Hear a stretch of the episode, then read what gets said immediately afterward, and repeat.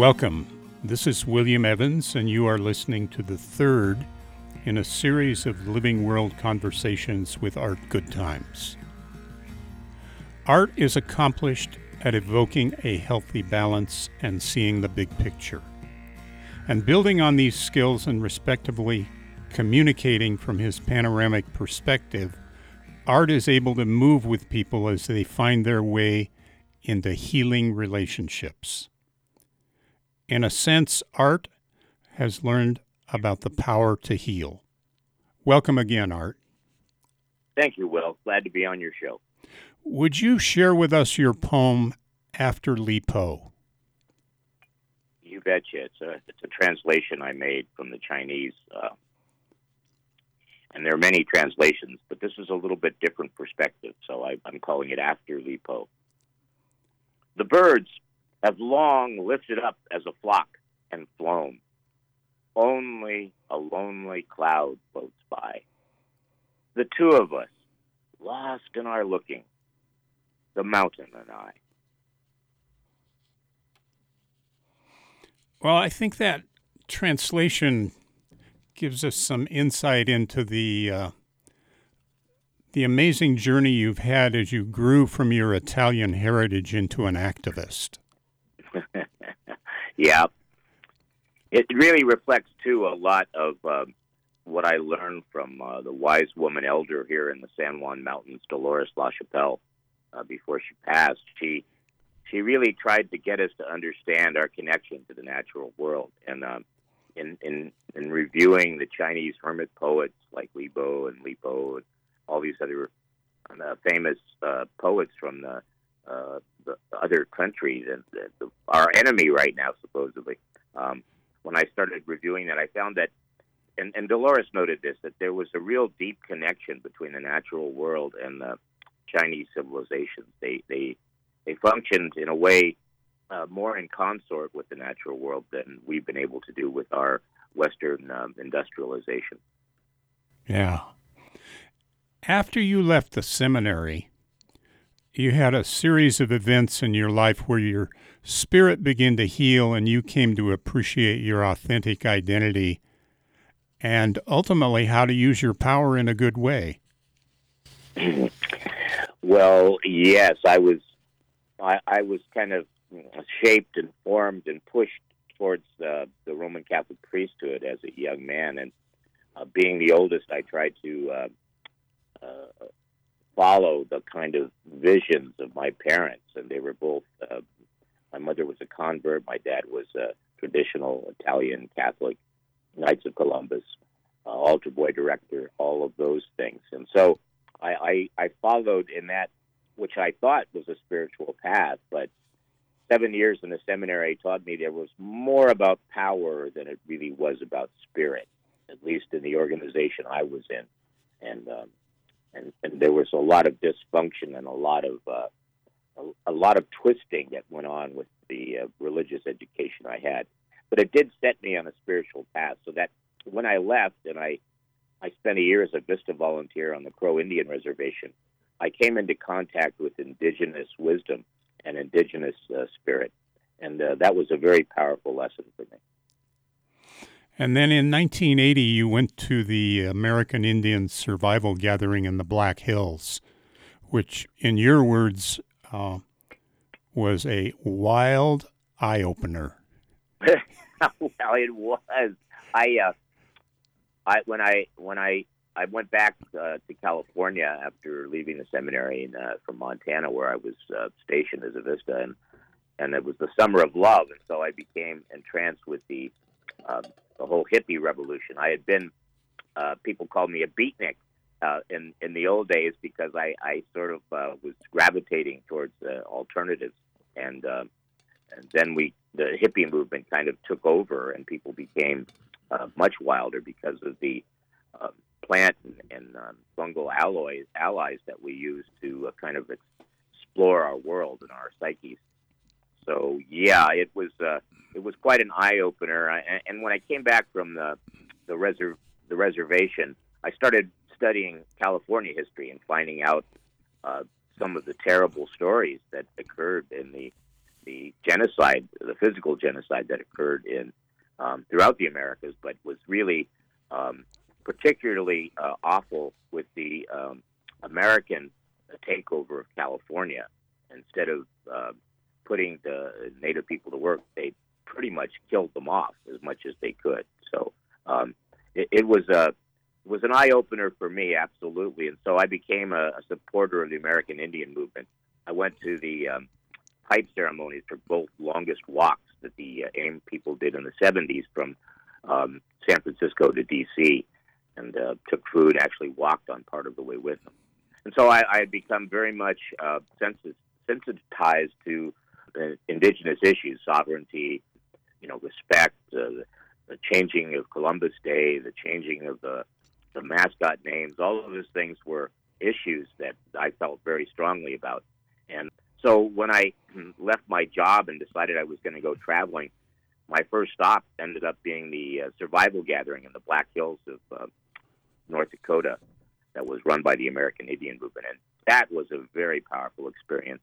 Hearing people like uh, John Trudell, Russell Means, and some of the indigenous leaders of the American Indian Movement really deepened my understanding of history and also made me more aware of the need to heal from some of the wounds that we have all suffered. Well, and John Trudell urged you to appreciate the uh, energy and power of the elements the sun, the rain, the wind. And he encouraged you to understand the only true, real connection to power you will ever have is your relationship with Mother Earth. Yes, yes. You know, that was uh, another lesson that I learned uh, even deeper. Uh, I certainly sort of heard John and I understood a bit, but it was Dolores who really made us understand that Western civilization uh, deals in objects, and in Eastern civilization, it was all about relationship.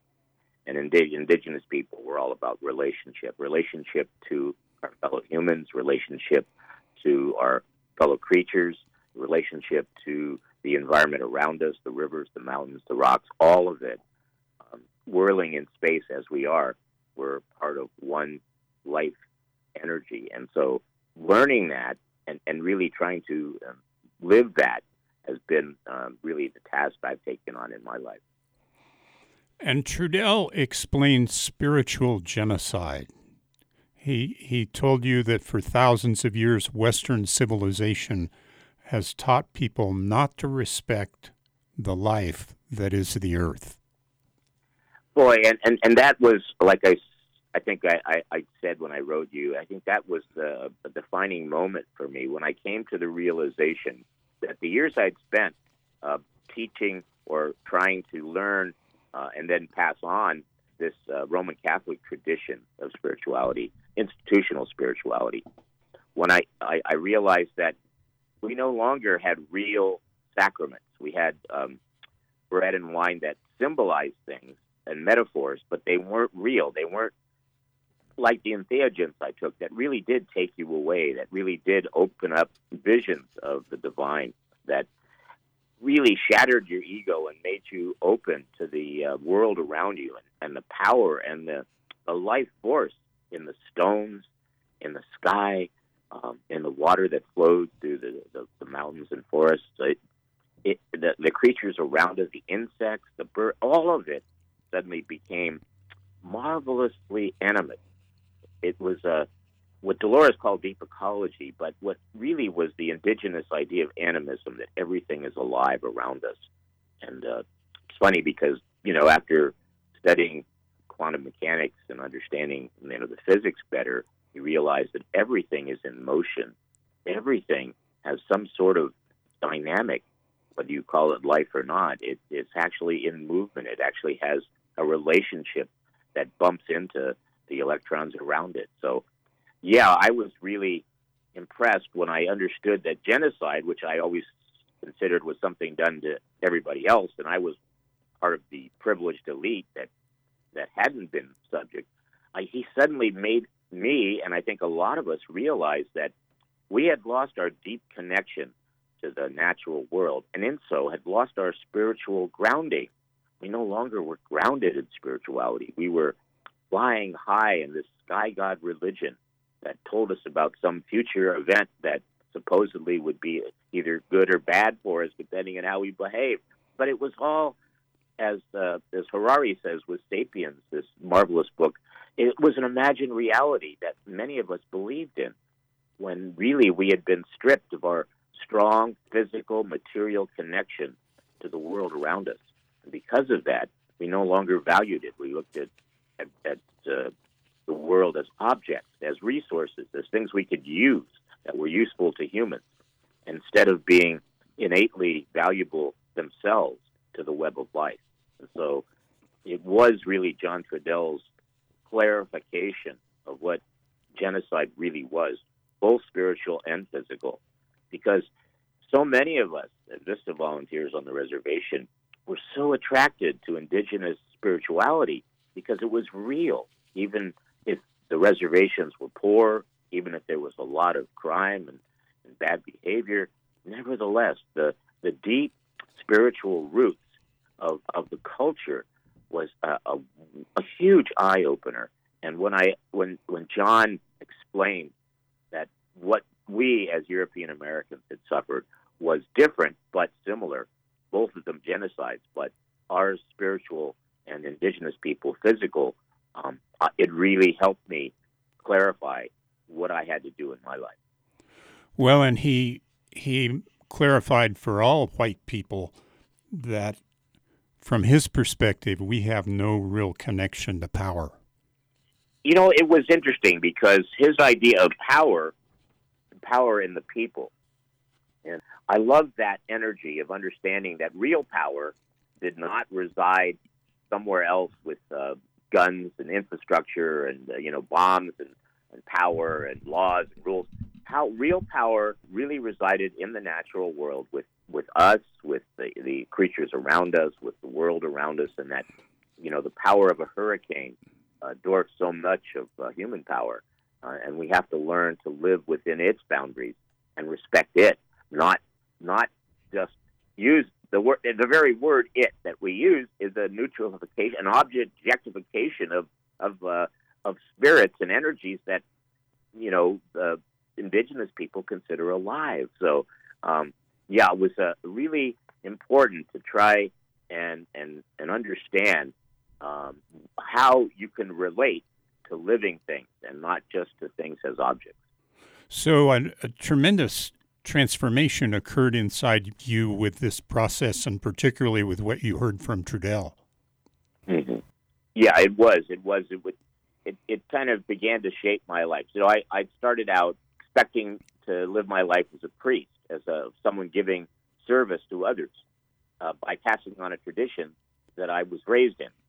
And one of the wonderful things, as uh, Michael Pollan talks about in his book on entheogenic and psychedelic uh, substances, is that they shatter your ego. They break down all those preconceptions, and then you have to build them back. I mean, reintegration is something people don't always talk about when they talk about entheogens, which is the word I like to use for uh, psychedelic substances, things that take you to God. And Entheogen really means the God within or taking you to God. And there is a real deep spiritual aspect to using entheogenic allies where you break down your world and then you reintegrate and find what is really true and what is really valuable for you. And so for me, the 60s was a process of doing that. And then in the 70s and 80s, when I moved out to Colorado, I moved my ideas into action. And I, and I went from uh, uh, a person who was uh, looking to uh, make a nest and make a home for myself to a person looking to serve the community, but not in the traditional way of priests, but rather in the way of building community, which is what Dolores always wanted us to do. I'm going to weave in another dimension here. Many years ago, a friend in the East, Evan Pritchard of Micmac and Celtic lineage, told me wisdom is power, not a power to create or destroy, but only to sustain. Still, it is a great power, the only one that does not corrupt. If you, if you have it, you can avoid complications there's a lot of truth to that. but like any saying, like any um, discrete, concrete object saying, uh, it it there's lots of there's lots of nuances to that.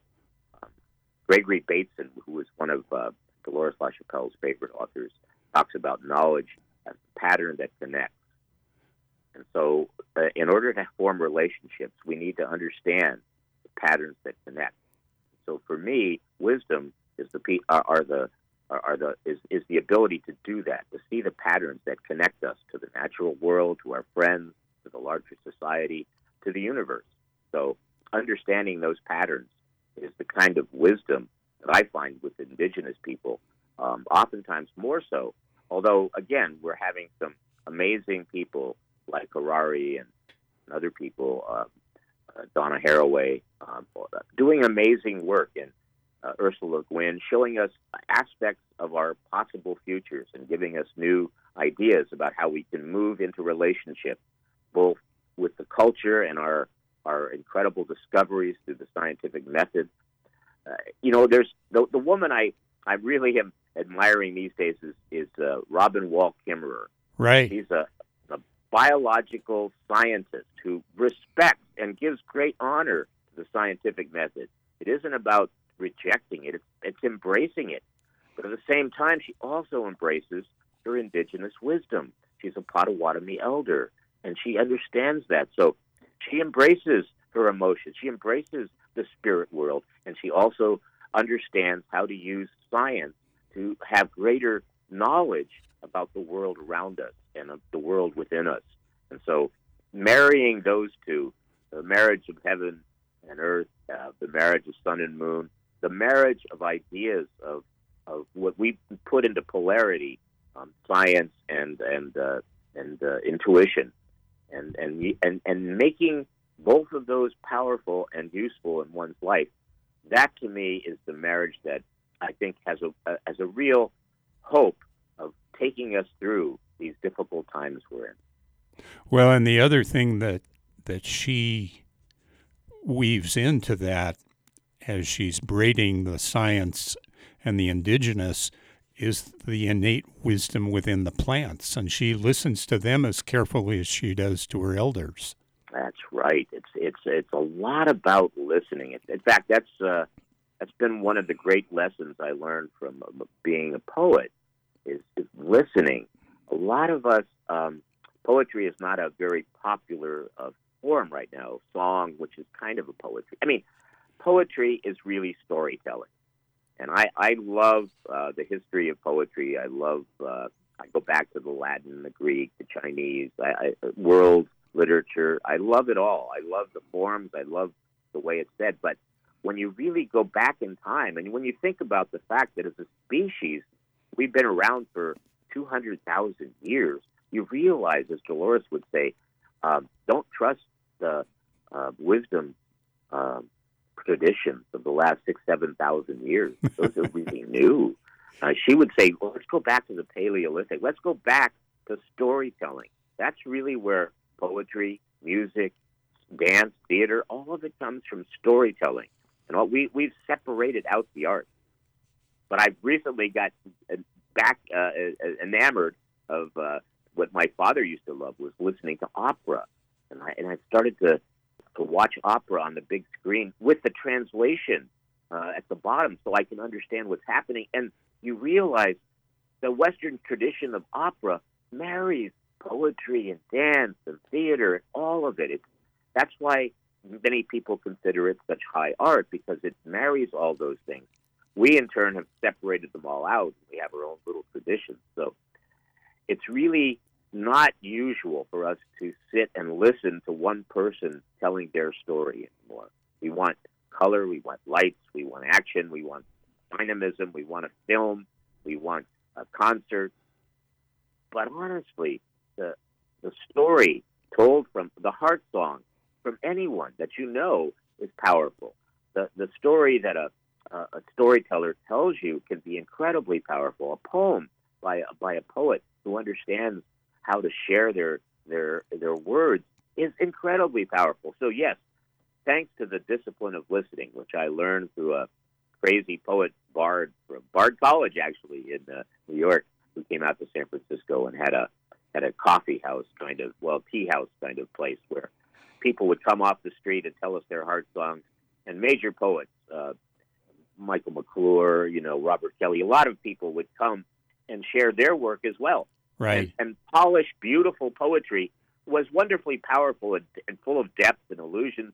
And people's heart song right from their heart was almost as strong almost as beautiful. You're listening to a Living World conversation with Art Goodtimes, talking about learning to heal relationships.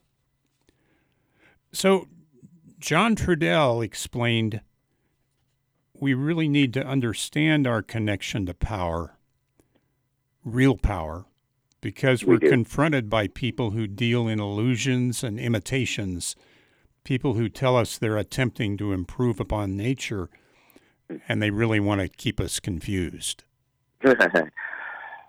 well, power is, uh, you know, uh, uh, there is that the will to power. I mean, there are a lot of people have looked to power as one of the things as humans. You know, we tend to want to dominate.